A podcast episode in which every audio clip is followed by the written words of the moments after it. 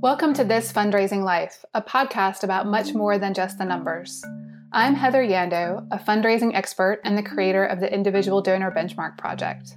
Today's guest is Brooke Battle, the founder of Swell, an event fundraising tool. I hope you enjoy our wide ranging conversation about how to choose events, the mistakes to avoid, and what trends she sees in event fundraising. Brooke, thank you so much for joining us on this fundraising life to talk about events.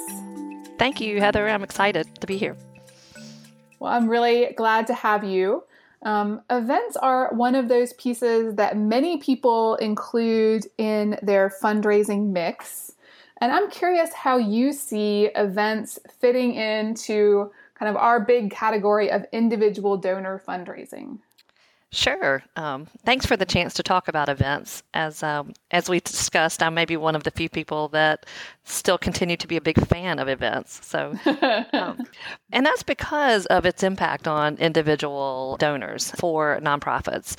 And in my experience, I've seen events transform the fund development strategy of a nonprofit. Because if you think about it, there are kind of three different types of events. There's the thank you event, which is important. Then there's the donor retention event, which again is, is, a little bit like a thank you. But then there's donor acquisition. And we see events as a critical piece of your donor acquisition model and the fund development strategy of an organization. And events, we think that nonprofits sometimes intuitively throw an event. They don't realize it's for donor acquisition, but they kind of wake up one day and go, well, we need an event, which when really I think if they were thinking about it, they would be saying, we need to cultivate some new donors. Mm. And so that's where these events come from. And sometimes there's just not as much strategic thought around it, but we believe they're donor acquisition. I've, I've worked with a client that has attracted more than a thousand new donors into their organization just because of one single event. Wow. And can you give us a little hint? What what was that event? How did they get those thousand dollar thousand donors in the door? Sure. Um, this was a relatively small. It's a it was a three hundred thousand dollar total revenue organization, the Women's Fund of Greater Birmingham. And what they did is they threw an event. They very much wanted to target a younger audience. It had an aging donor pool, and they wanted to target a younger audience, and strategically did that through an event called a Smart Party. And and through that event, it included peer to peer fundraising alongside a really high energy cocktail party. And what they found is is that they not only could bring in 300 to 500 people each year during that event, but that that event on its own would bring in an additional 200 to 250 donors online. And that's how they've brought in a thousand new donors into that organization. So I love that story because it's a medium sized nonprofit. It had three staff members. And so I'm not talking about you know, a large a large enterprise organization. It is a it's a thinly staffed, but very well run, but thinly staffed, medium sized nonprofit. And they've brought in a thousand new donors who fit that category. And so for them, it really has transformed their fundraising as they're able to move some of their board members and strategic donors up the giving triangle toward planned gifts, more strategic gifts, and allow that event to really churn in and bring in a lot of 35 year old and 40 year old donors into that organization. And then hopefully they cultivate them, and thanks to your reports, cultivate 60% of them to continue to give, you know, once they've come in the door through that event. Well, you mentioned the 60% retention rate, which is one of the things I think it, it makes it so important to be really strategic about what kind of event you're having every year. Yes. If you're losing 40% of your donors, you have to have some strategies for donor acquisition, and a well planned event could be that strategy. That's true. We see that. That's true. Well, thanks for outlining those three categories thank you events, donor retention events, and donor acquisition events. I think being able to be clear about why you're doing an event can be really, really helpful.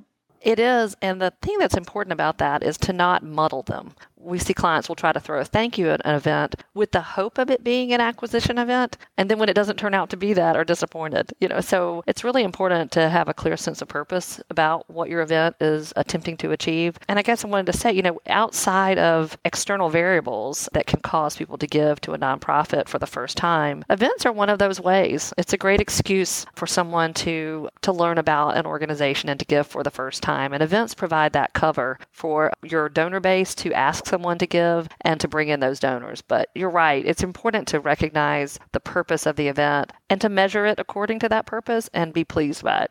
Absolutely. Well, you know, I think you're you're starting already to kind of sell me on events. I'm I'm somebody who has thrown a lot of events and I still find myself sometimes being wary or talking other people out of doing an event. So, why do you love events? Why do you believe they're so powerful?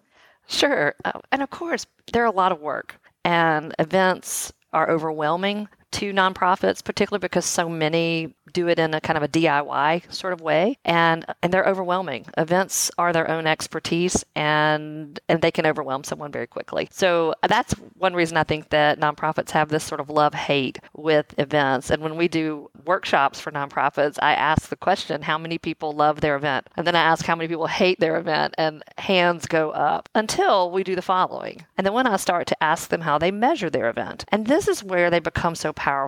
And once organizations start to look at that event for what it's bringing into the organization and the value that it's bringing in, then that hard work feels different. And so, what I try to point out then, and I was going to do it here, is that we call them event fundraisers. And we're only evaluating events by the top line revenue. And so, so often I'll ask a group of nonprofits, How do you evaluate your event?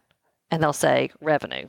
Well, that makes sense, except that that event is really intended to do a lot of other things. It's intended to bring in new donors, it's intended to raise awareness. And if a nonprofit begins to measure the event based on all of those variables, not just that one top line number, plus their expenses. They'll, they'll, they'll net the expenses out and measure it based on that. And so if they start to add other measurement tools into that event, that event becomes a much more fun experience for that staff to put on. And so we try to have them to reimagine what that event can do for them. And one way to do that is to think about the for profit community. The for profit community spends millions and millions of dollars on events with no fundraising component. And so, as nonprofits, you think, why in the world do they love events if we don't love events and we get to fundraise at our events? And that's because they see, they measure those things. They, they know that corporate events boost their brand awareness, they acquire new customers, help them retain a core base of customers, and they raise awareness. And they measure their events on those tools. And therefore, those companies are more pleased by that event activity. And the nonprofit community can learn a lot from that. So let's say you were successful in talking me into starting a new event for my organization. How would you help me think about what type of event I might want to start? Sure.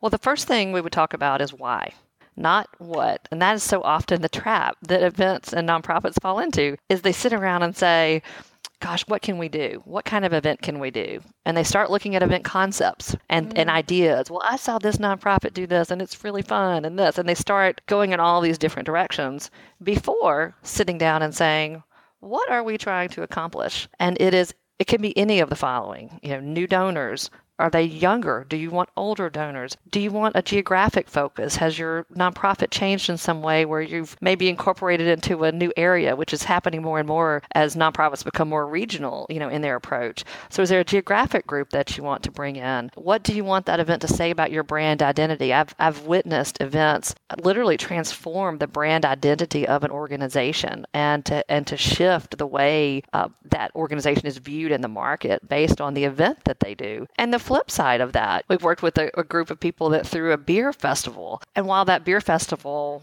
was was successful, it really didn't do anything. In fact, in some ways, you could argue that it really deterred from what they were trying to talk about in terms of their mission. So it's really important to first do that, then build the event and decide what the concept needs to be. But even before you build that event concept, build the people first. And we we really encourage all of our nonprofit clients to think about what they want to accomplish and then build an event committee that reflects what they want to accomplish because that's where success for an event starts with the people that are your core seed for that event. And whether they help you establish the concept for your event or whether you bring the concept to them and, and, and make sure it lands well, then you're off to success and measure those goals based on what you've set. Hmm. I, but I forgot. I, I'm sorry. I forgot the most important part, though. Yes. You have to have fun. Events have to be fun. When they are work and when you act like they are work and are not fun, then no one around you wants to come to that event. And so at their core, they need to be fun. And we, we always try to get back to that with our clients. Like, have fun. Absolutely. Yeah. If your event isn't fun, if you are not having fun, then the people who come are likely not to have fun either. no one's having fun, right?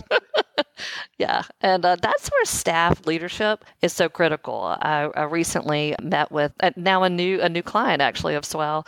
In the sales process, I heard some things that were I guess we'll just say a little negative about the event that they would that we would be working with. And she voiced her aversion to technology and it was clear that this director wasn't the person that was going to be working with the technology very closely. It was going to be the younger people in her office. And because we were face to face which is unique for us I was able to look at her and say I hear you, and you don't have to learn the technology if it's not your comfort zone, but I would encourage you to because your leadership on this is going to affect everybody around. And so if you are positive about it and you are positive about your event, then your board, your committees, and everything comes from the top. And it was a really great conversation. And she said, I can see that. I was like, yes. So just mm-hmm. fake it if you have to, but have fun with it, and everyone around you will too.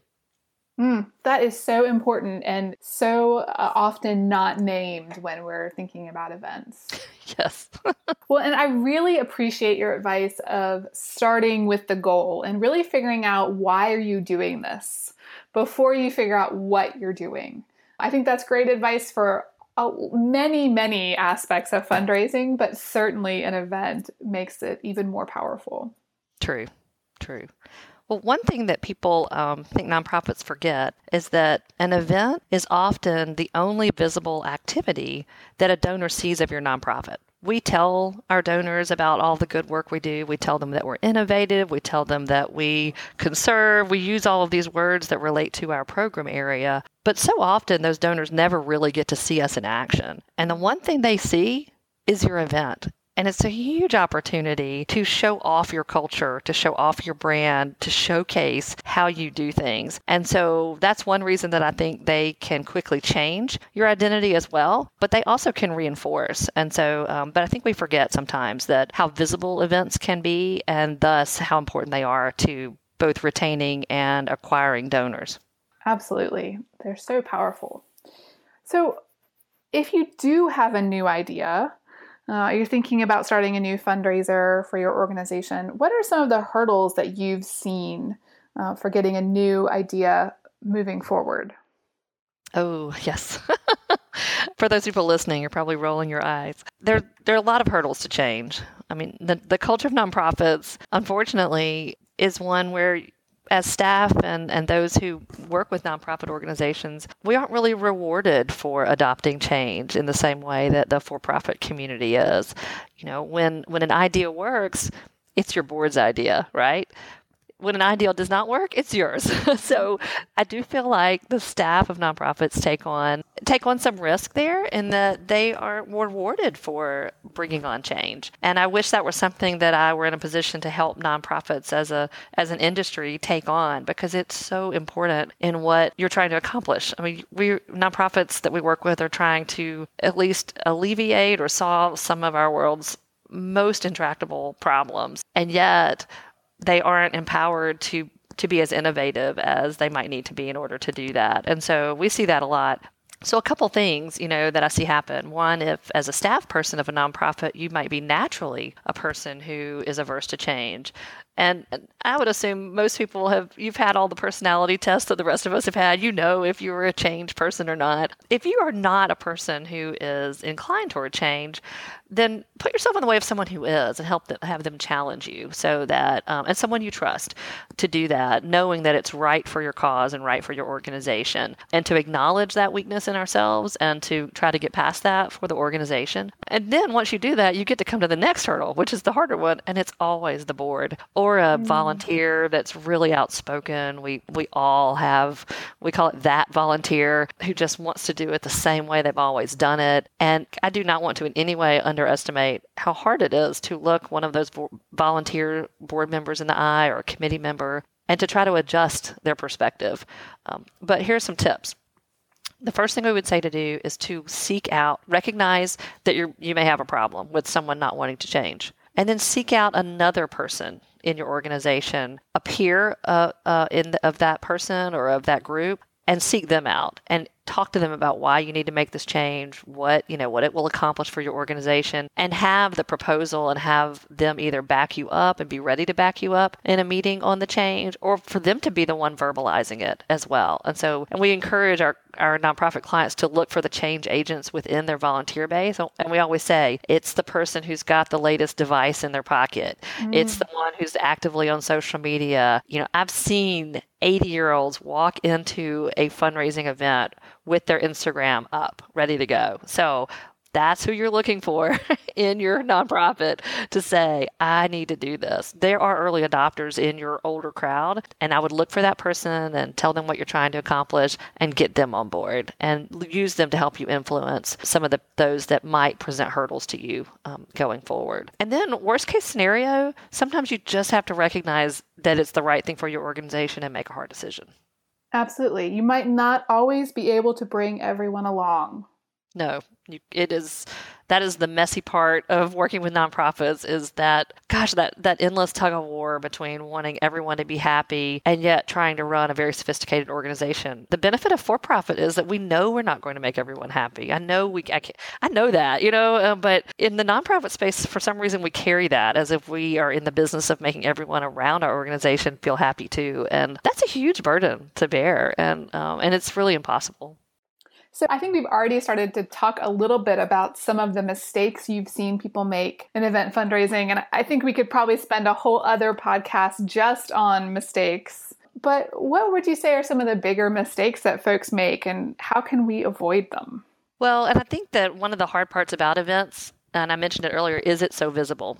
And one of the things I realized early on in developing this software is everyone I work with is stressed out. And at first, I felt really overwhelmed by that. Like, why in the world have I picked a, an industry where all my clients are stressed out? Yeah. you know, and so then we just tried to recast our role as recognizing all our clients are stressed out. Let's try to help them out. But it's stressful because it's so visible. And so any mistake you feel like is so visible. And so the first thing that I would say um, that is the biggest mistake that nonprofits make with their events is elevating the small things that no one will notice into being big things. And therefore then missing the, the big idea because they get caught up in so many small issues that they worry about. That's a tough thing to recognize because here's why nonprofit professionals try to do it all themselves. Mm-hmm or with free in kind labor. We all think that we can plan an event ourselves. And so often with events, we reward ourselves by how much we've saved.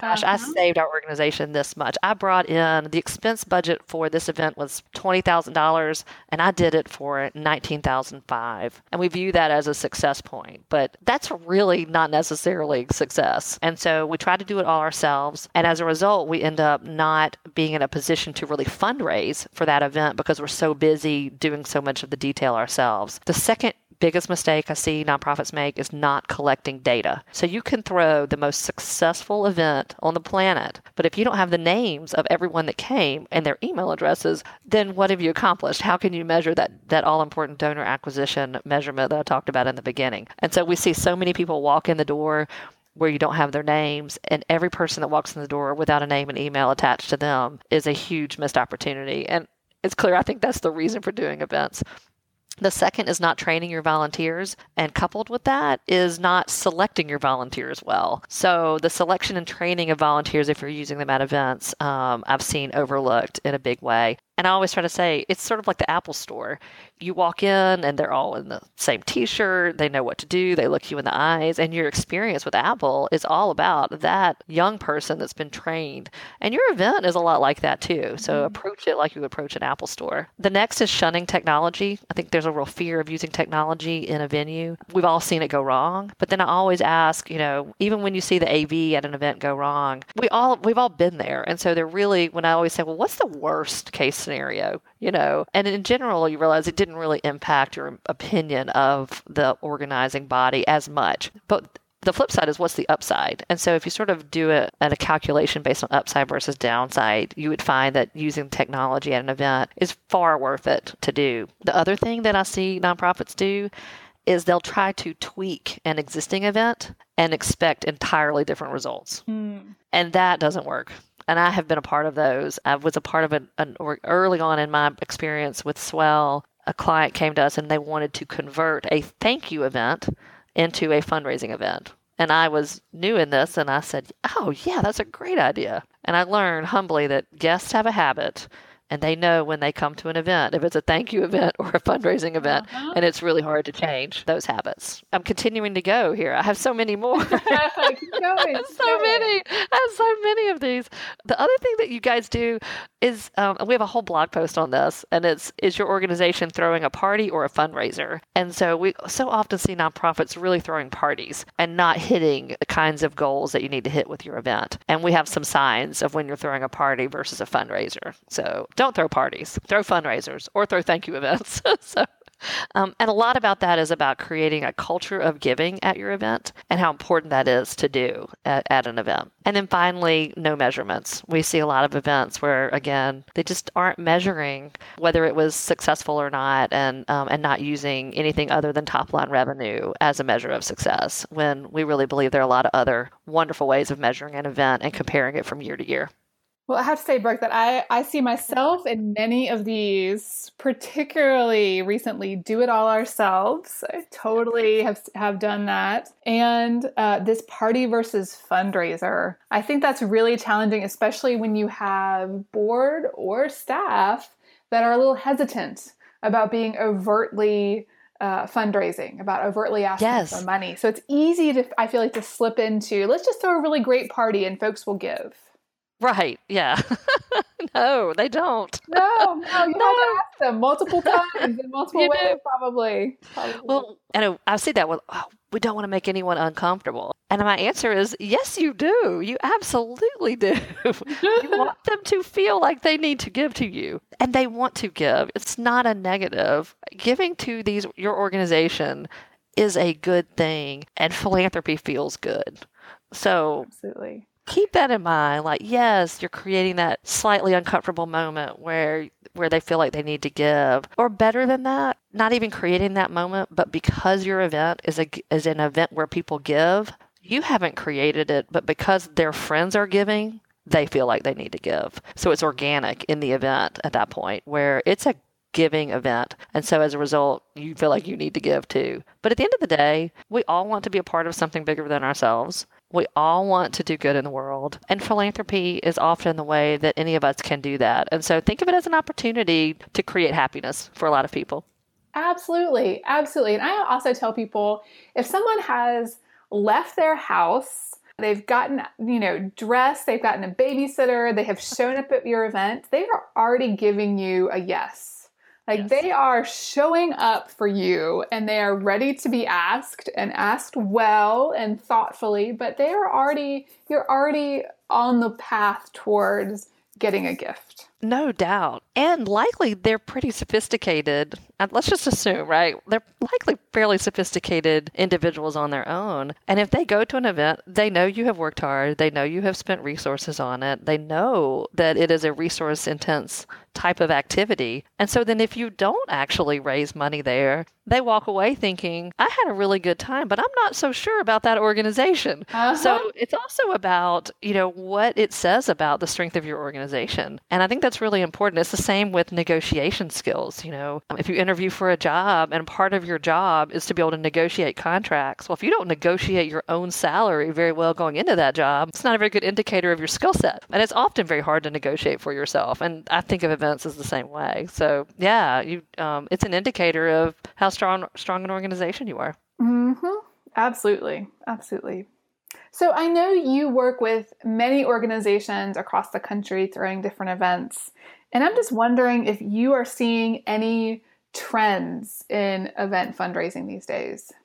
Definitely. And it is fun. I have to say, we have begun um, to really follow the event planner industry and some of the journals and things that are written in that space, which was really new to me because I have a I'm at my core a nonprofit gal, right? So mm-hmm. um, I'm a I'm a fundraiser, and uh, to be in this event space has been pretty fun. So, but some of the things that we're seeing with related to, to event trends are first we see micro events popping up, um, little pop up events that use technology to create reach and that are a little lower on the the staff resources required, but they're more plentiful. So you have 10 of them versus one signature event and their little micro events. So um, we see that happening. We see people adapting their galas to a more casual crowd mm. and, and recognizing that people are, are more inclined toward this very high end but upscale outdoor type of type of environment and so that the the trend is really moving away from the the tuxedo, you know, full length gown type of type of event and moving toward this upscale casual outdoor type of thing, equally as lucrative and expensive. So it's not that they're reducing their ticket prices. It's just that they're they're sort of recognizing this trend toward the farm life, I guess is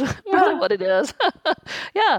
And they're beautiful too. I see a number of clients acquiring concepts and you know, this is one of those topics that I would love to to hear someone talk about. You know, there I've seen the walk a mile in her shoes, a lot of dancing with the stars concepts, mm-hmm. wine, women, and shoes um, is a paid concept, and we see a number of clients acquiring concepts. And I think for the most part, that's good if they have their goals in mind and feel like the concept fits their goal. I, I don't know that I think that most of our clients have done that. I think they they think, oh, it worked there. Let's try it here. It's a little more like throwing something against the wall. Mm-hmm. But but acquiring concepts is an interesting topic, and I think one really worth exploring for nonprofits. You don't always have to reinvent the wheel. Look for things that your peers are doing, and um, and we see a lot of that. I do see uh, I see clients moving away from the luncheon model because it's viewed as being a little old school. Mm-hmm. And uh, younger donors, especially younger women, if they're sort of the luncheon model, younger women are not able to take that same kind of time to go to a two and a half hour luncheon in the middle of the day. So I'm seeing the luncheon model change a bit. And then finally, the integration of technology is, is huge for events, particularly if you follow the corporate space. I always think the for profit space is a good indicator of where we're headed sometimes. And the use of technology, virtual reality, social media integration, it is here and it's important for all of these events to include in some way. So, very interesting. I love the idea of the upscale casual event as a replacement for the full length gown gala. I'm much more likely to show up to that event for sure. Well, that you and you're exactly, um, and I think that's what a lot of nonprofits are recognizing that they can move their. It's hard to do, you know. They really have to recognize who their gala was designed for and the age of those people mm-hmm. and and to strategically move them into a different type of conversation a major gift many times these nonprofits have major donors coming to the galas when really you could create a different type of event for that that donor and really probably extract an even larger gift from that donor and then adapt the gala to the younger crowd that you're trying to acquire and cultivate so yeah, those are fun. They're really they're a lot more fun than the than the tuxedo full length gown events. Well, and you are also bringing it back to being really clear about your why. So if your why is all about getting new folks in the door, then throwing this more casual event might be the right way to do it. No, totally. And we often will talk to a nonprofit and say, well, how long have you been running this event? And so often they'll say, oh, we've had this luncheon for 20 years. And you're listening to it thinking, what else have, has anything else stayed the same for 20 years? yeah. And no, nothing's you know nothing stays the same for 20 years. It's time to think about it. And so we love being a part of that for nonprofits. It's very, it's very exciting, but it's hard to change events that have been around for a long time and to adapt them. But it, it is time. We're seeing people adapt their events for a younger crowd. We've we worked with a client who actually I think is really phasing out a luncheon event and replacing it with an evening cocktail event that has a more diverse crowd. Also men and women. It had been very heavily geared toward women and, and luncheons. And this organization has recognized that you know, they really want to they want to reach male donors and a more diverse uh, group of donors, and they can do that during an, an evening coupled event. And, and so they aren't getting rid of the luncheon. You know, they recognize that that luncheon is really retaining some very strategic donors for them, and so they're keeping it. But it's becoming smaller and more tailored to the crowd that it meets and freeing up resources to cultivate a larger group that is a part of the future for that organization. And the interesting part of that, anecdotally, that has come back to us is that that's actually helped them in their planned giving conversations. So that, that older group sees a vital organization.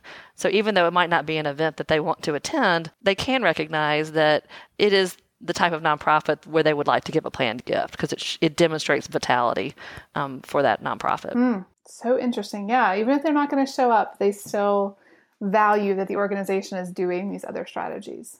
Definitely. The first year of when our first event, Swell provides is a, is a heavy technology provider. And the first smart party that we did, which is it really is celebrating technology. And so it's the technology is is more in your face, I guess is the way of putting it there. And um, and at that first event, uh, one of the most strategic donors to that organization left quite a bit early.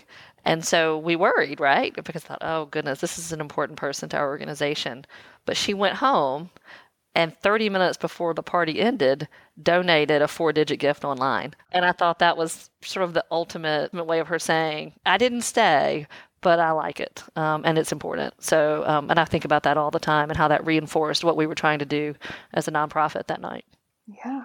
Absolutely. Well, that's actually a great transition because before I let you go, I really want to hear a little bit more about your company and how you got started and what kind of work you're doing with nonprofits these days.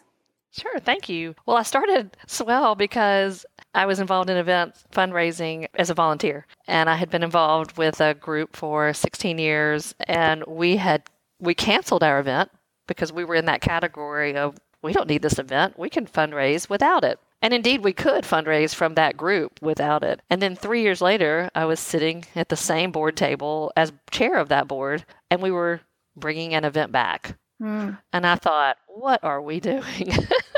And that was really the catalyst for me thinking about what we were trying to accomplish with the event. Why are we doing it? What are we measuring? And realize that in order for us to achieve what we wanted to achieve, this was six years ago now, that we needed technology to do it. And so I had built a piece of technology to run an event for that nonprofit. And it was great fun to do. It was totally out of passion and implemented this software technology for that nonprofit event. And that's when the donor acquisition piece revealed itself to me. I'd love to tell you that I knew that going in, but it was in the post event that we saw all of these new names and emails and realized, oh, wow, it was successful. It looked successful because of the top line revenue number.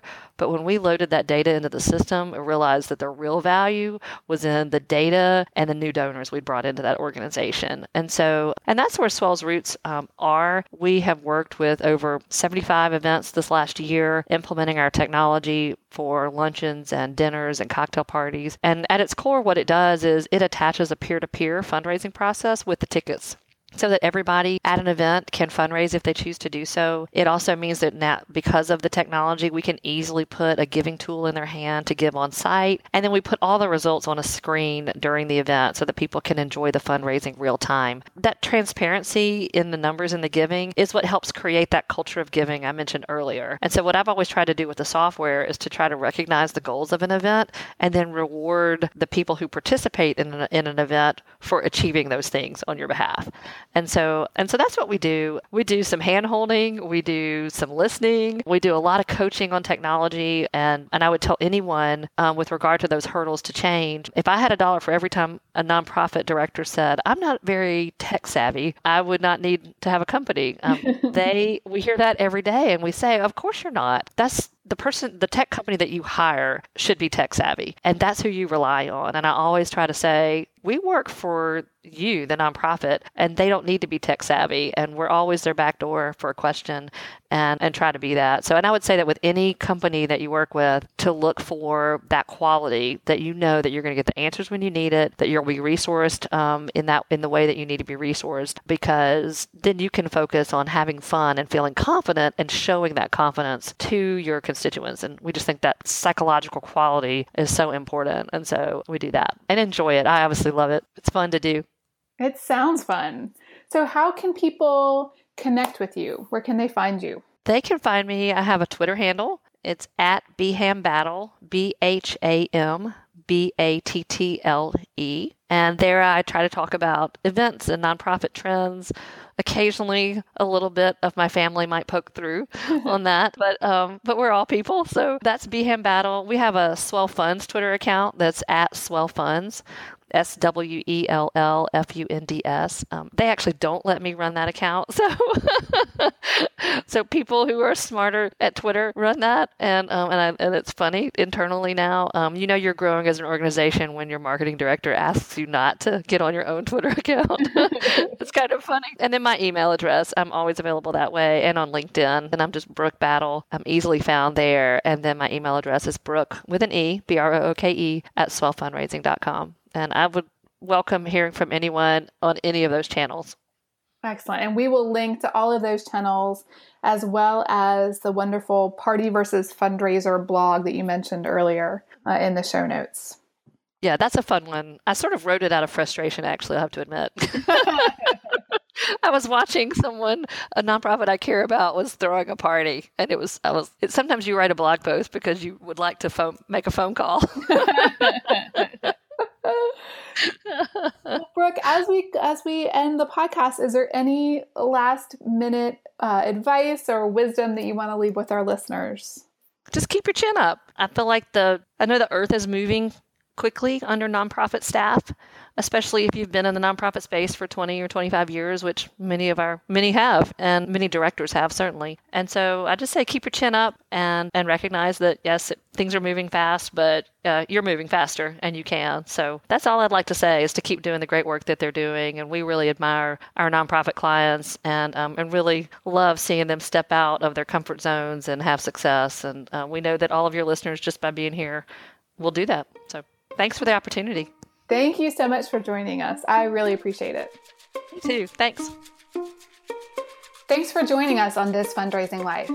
Remember that you can find show notes and links to more episodes at thirdSpaceStudio.com slash podcast. We really want to hear your questions and comments. Email us at podcast at thirdSpaceStudio.com and let us know what questions you have and what topics you'd like us to cover in the future. And if you haven't yet, download this year's donor data at thirdSpaceStudio.com slash IDB project.